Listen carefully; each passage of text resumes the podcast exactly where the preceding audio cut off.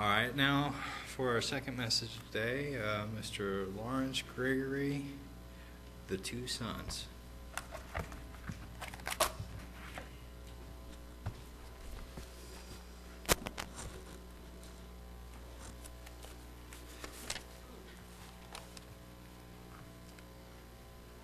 Today I'm going to present two parables we are very familiar with.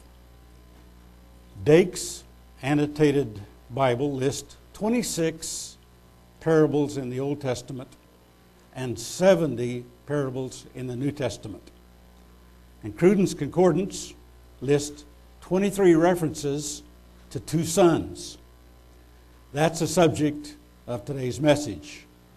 Two parables of Jesus about two sons. Now, parables illustrate truths, comparisons.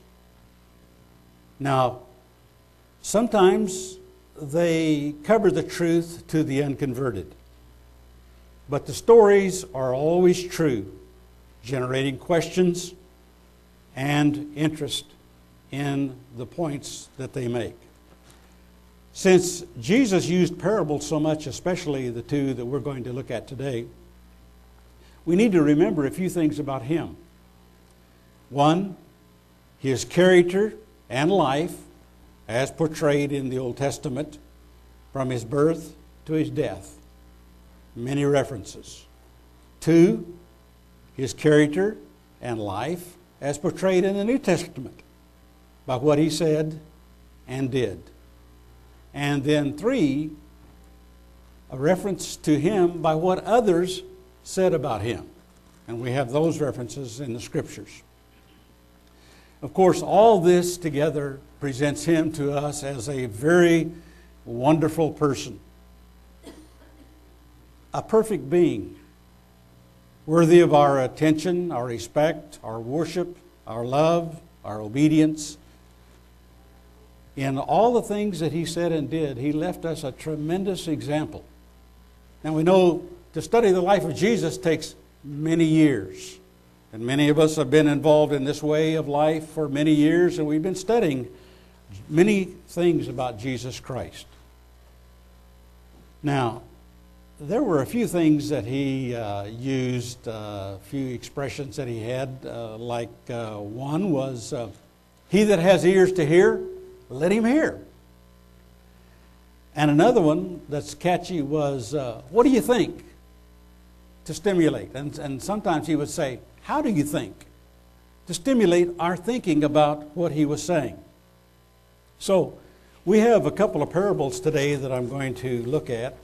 And uh, I'm going to ask that question that he asked, beginning in Matthew, the 21st chapter, verse 28 I'm going to read a few verses here, verse 28 through 32, just to get the context of what he was saying. But what think you? A certain man had two sons, and he came to the first and said, Son, go work today in my vineyard. He answered and said, I will not. But afterward he repented and went. And he came to the second and said likewise. And he answered and said, I go, sir, and went not. Whither of them two did the will of his father? They say unto him, The first. Jesus said unto them, Verily I say unto you, that the publicans and the harlots go into the kingdom of God before you. For John came unto you in the way of righteousness, and you believed him not. But publicans and the harlots believed him, and you, when you had seen it, repented not afterward that you might believe him. And so we have this first parable here of the two sons. Now let's look at uh, what uh, we have here. In the first son, just analyze just a little bit. The first son kind of rebellious and hard headed and stubborn and resistant, uh, refused, kind of self willed. Uh, he said, I go not. No. Just answered him. But then, it says, he was willing and he repented and he went and uh, he accomplished, he did the Father's will. Now, notice the second son. The second son was very respectful and very haughty and said, uh, I go, sir, but he went not. So then Jesus' question to us is, and we have to consider, uh, what do we think about this? And his point was to the two sons, a comparison. Notice how much he emphasizes here, and we'll get to this a little later the father and his question and his conduct and his uh, attitude that he had toward these two different attitudes that are presented by the uh, two sons. We know that it's better to be positive and respectful and obedient and learning and loving and obediently if God tells us to do something.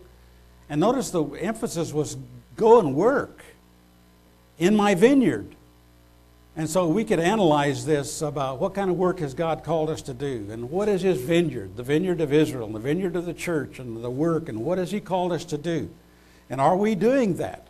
Or are we putting it off? Are we refusing? Are we saying, Yes, sir, I'm going, but we're not going? Or are we saying originally, you know, I'm not going to do that, but then we come to ourselves and we change and we uh, go and do that? Now, let's, let's turn to the second parable here.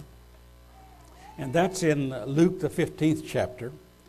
And uh, this parable uh, that we're looking at is uh, verse uh, 11 through 32. Now, this is about a year later and Jesus is expanding on this concept. Now, he used many parables in teaching, as we saw, to get his point across and to sometimes hide the meaning from the unconverted and to illustrate truths, uh, comparisons, contrasts of, uh, between different things, so that we could learn from that.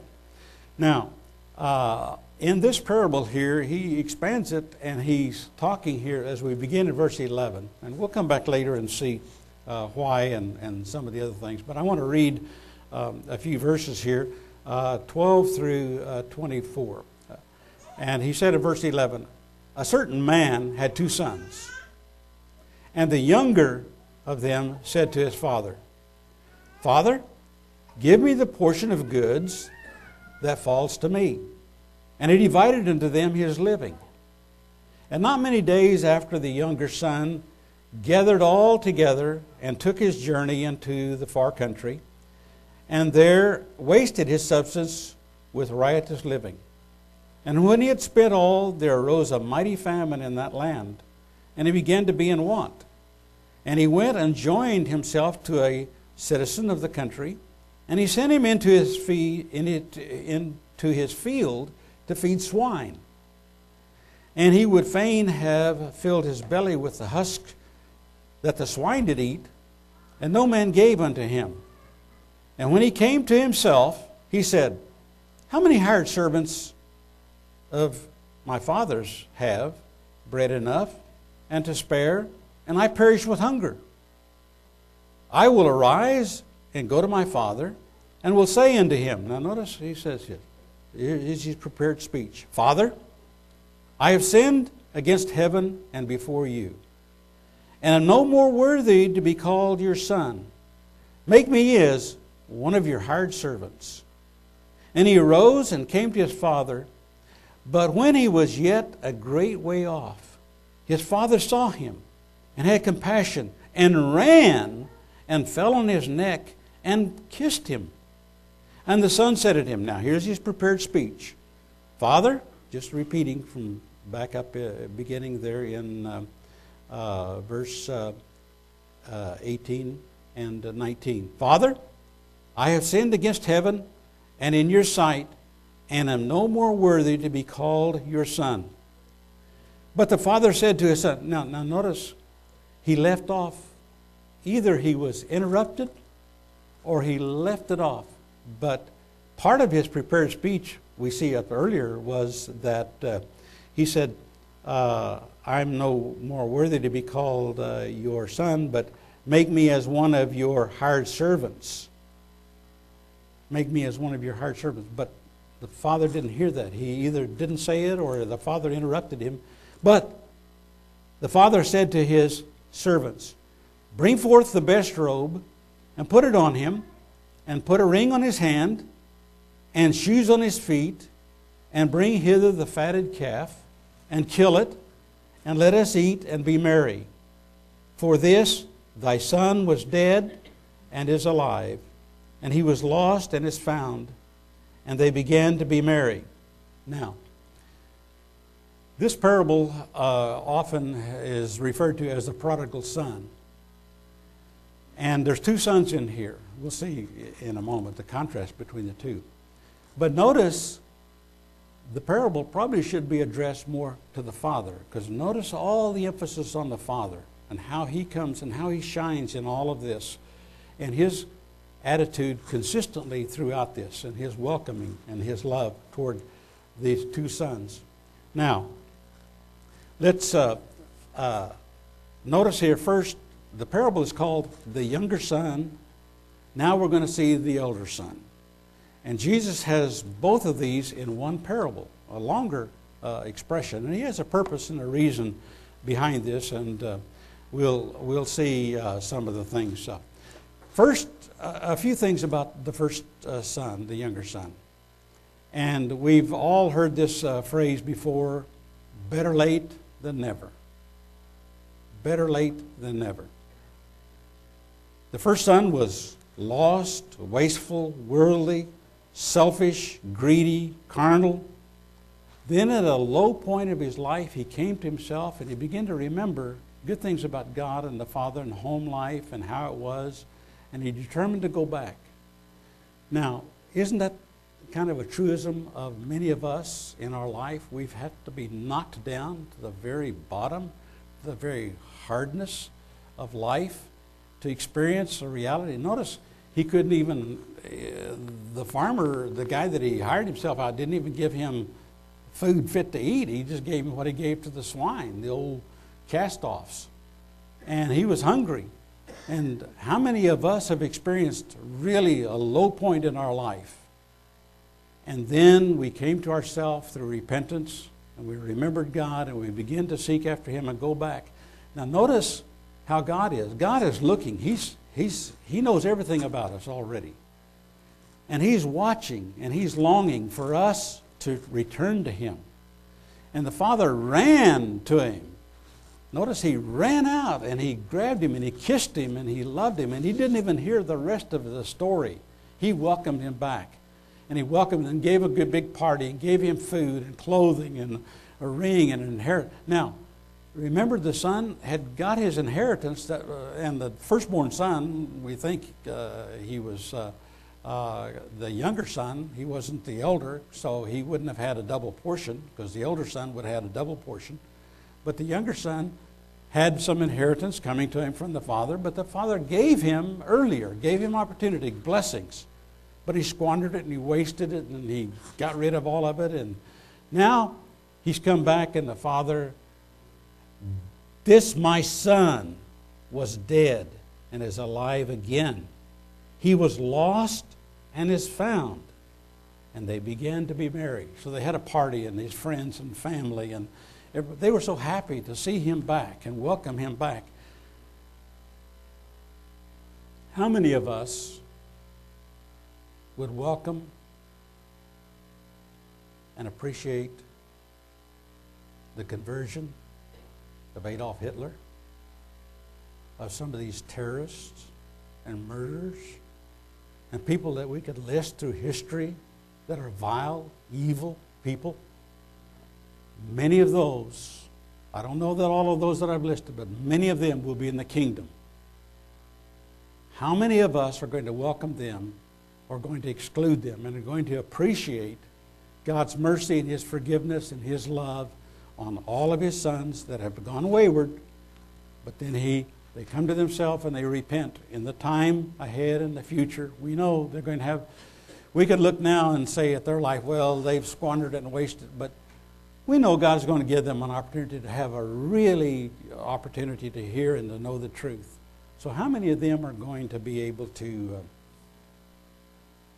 thank you. How many of them are going to be able to really appreciate the truth and the opportunity that they're given. Now, let's, uh, let's progress and go on here in uh, verse uh, 25. now, his elder son was in the field, and as he came and drew near to the house, the elder son, he heard music and dancing. And he called one of the servants and asked, oh, What do these things meant? And he said to him, Thy brother is come, and thy father has killed the fatted calf, because he has received him safe and sound. And he was angry and would not go in. And therefore came his father out and entreated him. And he answered, said to his father, Lo, these many years do I serve thee, neither transgressed I at any time thy commandments. And yet you never gave me a kid that I might make merry with my friends. But as soon as your son was come, which has devoured your living with harlots, you have killed for him the fatted calf. And he said unto him, Son, you are ever with me, and all that I have is thine. It was meet that we should make merry and be glad, for this thy brother was dead and is alive again, and was lost and is found. Now, notice the elder son resentful, jealous. He said, Your son, not my brother. He was disrespectful rejected the father's love, and the father loved both of them. And the father tried to reason with him, and he reminded them both of the family and the opportunity and the inheritance that was there, and that the elder son had all of that with him. He could share all of that, but the elder son, he didn't appreciate that. He, he refused and he rejected it. And not only this, he was a false accuser because how did he know uh, that the younger son spent all of his money on harlots? He didn't know that. He, he lied or, or he misrepresented, and he was hateful and unrepentant. But we don't know the rest of the story. We don't know how long this continued. We don't know the final status of that son. We just see a bad picture presented to us of him, one that, you know, we want to avoid. Now, some points in presenting the parables, uh, and these two parables are uh, several things that are listed here, and I've written down. Number one, Jesus was talking to people in his time, to the Jews and others that were represented. Now we can go back to Matthew 21st chapter. Let's go back to Matthew 21. And. Um, get back there.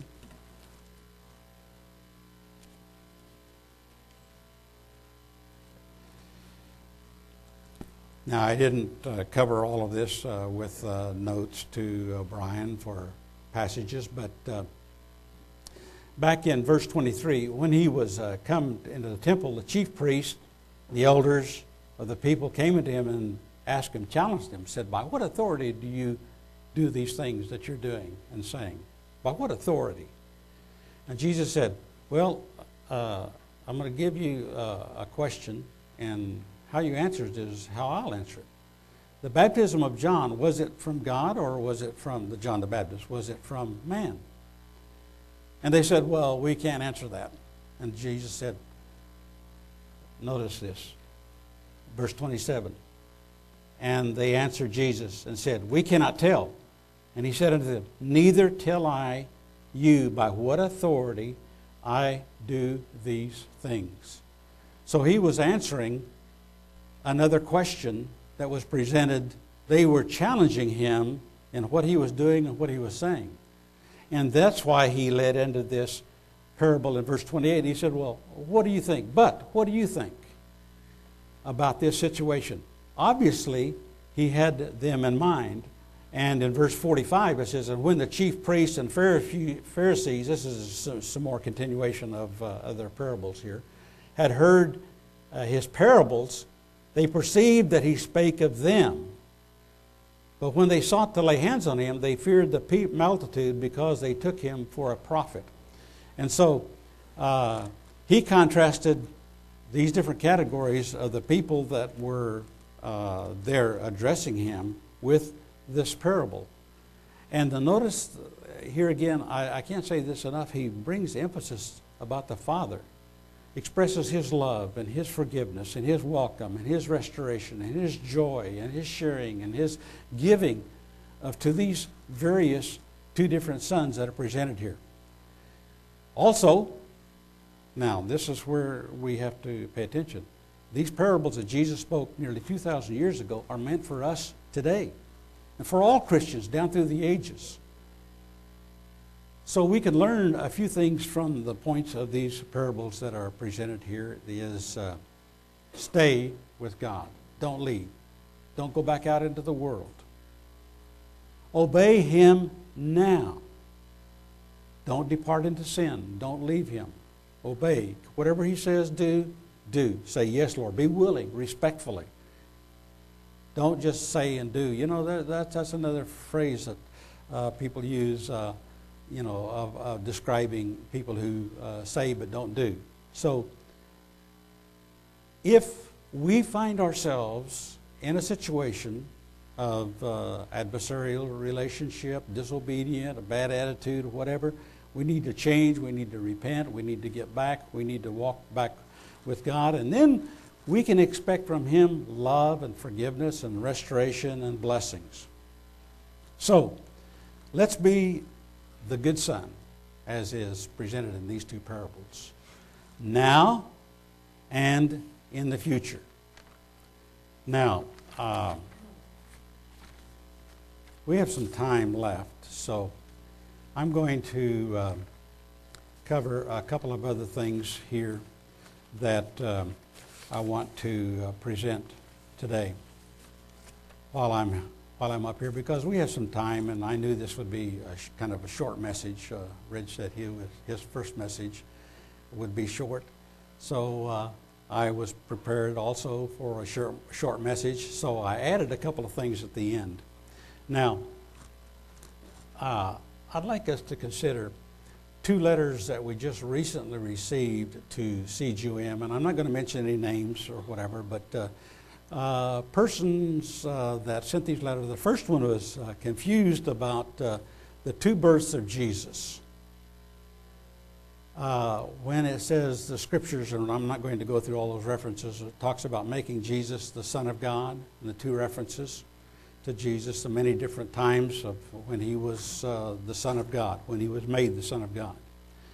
And then the second person ask a question about uh, because these are these are kind of related here about how soon after baptism and receiving the Holy Spirit should a person speak in tongues.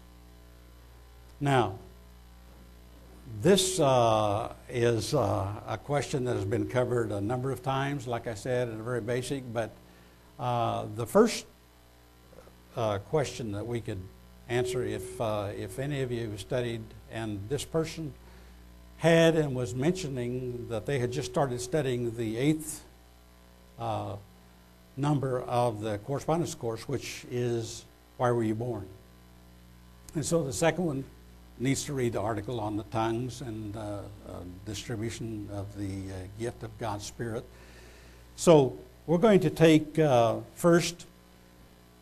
The uh, first question here is about Jesus' birth, and a couple of scriptures that are mentioned are Luke 1:35 and Romans 1:34. Now, uh, we know familiar with the first uh, reference in Luke when the Holy Spirit was uh, given uh, on Mary. Uh, the angel announced that. Uh, well, let's just let's just read that. That that might be good. Luke 1:35, and the Holy the Holy Spirit came on Mary, and um, conception took place. And I'm not going to describe uh, what took place here, but uh, verse 35 And the angel answered and said unto her, The Holy Spirit shall come upon you, and the power of the highest shall overshadow you. Therefore also that holy thing which shall be born of you shall be called the Son of God. And so Jesus' birth was to be a physical birth, and he was to be the Son of God. We know from many scriptures he was the first begotten, he was the firstborn, he was the, the first one who originally he was God with the Father. He was God, the Creator, the God of the Old Testament. But he became physical, a human being, by having Mary be his mother and Joseph his stepfather. And the father was God. And so I'm not going to describe uh, medically and uh, how that all took place. But the second uh, reference uh, that uh, she mentioned was in Romans. And let's read that Romans 1, verse uh, 3 and 4 concerning his Son, Jesus Christ, our Lord, which was made of the seed of David according to the flesh. Okay. And declared to be the Son of God with power according to the Spirit of holiness by the resurrection from the dead. Now, notice, uh, this person confused a little bit uh, about uh, identifying Jesus as the Son of God by the uh, resurrection from the dead. Now, notice uh, when we look very carefully at this, what it's uh, declaring that Jesus, who was fleshly, physically born, the Son of God in the flesh, and he said, I am God, and he was told, many times throughout his life, he was identified as the Son of God and of God. And uh, we're told in the scriptures, you must be born again. That which is born of the flesh is flesh, that which is born of the Spirit is spirit. And so notice here in verse 4 declared to be the Son of God with power. Okay. Which more power now that he would have than when he was in the flesh. When he was in the flesh, he would be limited to one on one or a few or maybe a multitude. He could have influence. But now, notice, by the resurrection from the dead, according to the Spirit of holiness, by the resurrection from the dead. Now, Jesus was the Son of God in the flesh. He died or was killed, whichever way we want to say, was buried three days and three nights, was resurrected. So he was born again. Now he's spirit, able to manifest himself as a fleshly, physical human being again, but born of the Spirit. So now he has power and influence that he can reach out through the Spirit to billions of people, which he couldn't do before, down through the ages. He has power over uh, a couple of thousand years since his uh, physical resurrection to the spirit. When I say physical resurrection, I meant the change of his physical body into a spirit body. And so, as she progresses, or this writer of the letter, through the eighth uh, lesson, what, what it means to be born of God, hopefully this will become uh, more plain and clear to her, and uh, she'll better understand what it means to uh, have the uh, two human births. Now, speaking in tongues, um, without going into a lot of the references there, you know, uh, the, the gift is given by the giver. The giver gives a gift, and the receiver hopefully appreciates that, respects it, uses it right. How many like to give a gift and then find out the person didn't appreciate it, they threw it off, they discarded it, they rejected it, they trampled on it, they didn't account it worth anything? So remember, the person that we are, we don't ask, well, give me a gift. It's a special time here. I want a gift. This is what I want. No, we accept and we appreciate and we use whatever is given to us. Now, maybe it won't be as useful as uh, we would have liked or we would wanted, but uh, we still appreciate and uh, uh accept that gift in the attitude that is given to us. Okay. Now, we know, without expanding a lot on this, that tongues is not after baptism uh, a babbling, a childish talk. It's not a gibberish, but it's a, definite language. And if you go look at the Greek and look at the uh, words for language and for tongues, you'll see that it's a definite language that a person has. And so God gives that gift when it's needed and respected and can be used to advance His kingdom. Now, everyone doesn't speak in tongues after baptism, right? Everyone doesn't go into this running around the church building and praising and going into an unknown, an unknown, an unknown. The word unknown, we know, is added and uh, is in italics. And if you've got a King James Bible, you'll see that it's talking about the unknown in italics, an unknown, unknown language, which it is. Many times a person cannot understand that language or that tongue. But God supernaturally, and this is Old Testament scriptures where He said that with other tongues and other uh, lips that He would uh, present the gospel. And we know that throughout many nations, many people are able to understand, and so they have to uh, sometimes convert the truth into their language that they can understand. Everybody doesn't understand English. Everybody doesn't understand Greek or Hebrew, but I've told this before, and I'm just going to uh, re, uh, relate this once. Um, Pastor Saunders with the Church of God, uh, British Columbia, Church of God Seventh Day, uh, was speaking, and uh, he was explaining about on one of his evangelistic uh, meetings that he was traveling in South America. He hired a Baptist preacher that, since he couldn't speak Spanish, but would interpret and he would preach, and then the Baptist preacher would interpret into Spanish, and uh, the congregation would hear and understand. And he told me later, he said uh, that uh, the Baptist preacher told him, uh, Pastor, he said, you know, it's a strange thing, but when you were preaching, he said, I understood words and concepts that I'd never learned before. And I was able to talk to the people and tell them that wonderful truth. And so to me, that was uh, just one possibly uh, outpouring of God's Spirit in presenting the truth in a language that Pastor Saunders hadn't learned, but the interpreter that was interpreting was able to communicate in a way that he hadn't learned before, in a language that he had. So, was God supernaturally giving him the gift of interpretation? Was he giving him the gift of tongues to be able to speak? I don't know. God will answer that in the future. But it seems to be more realistic, doesn't it? And more practical and helpful to be able to know that God is able to help a person speak a language or understand a language that they haven't previously learned. Now, we don't, we don't see a lot of that in today's uh, miraculous uh, outpouring of God's Spirit today, do we? Because it's God it's not us that says, I want the gift of tongues. I want, to, I want the gift of interpretation. I want to do this. No, it's God that says, hey, I'm going to give this. You can do it. Now, most of the planet today can speak English.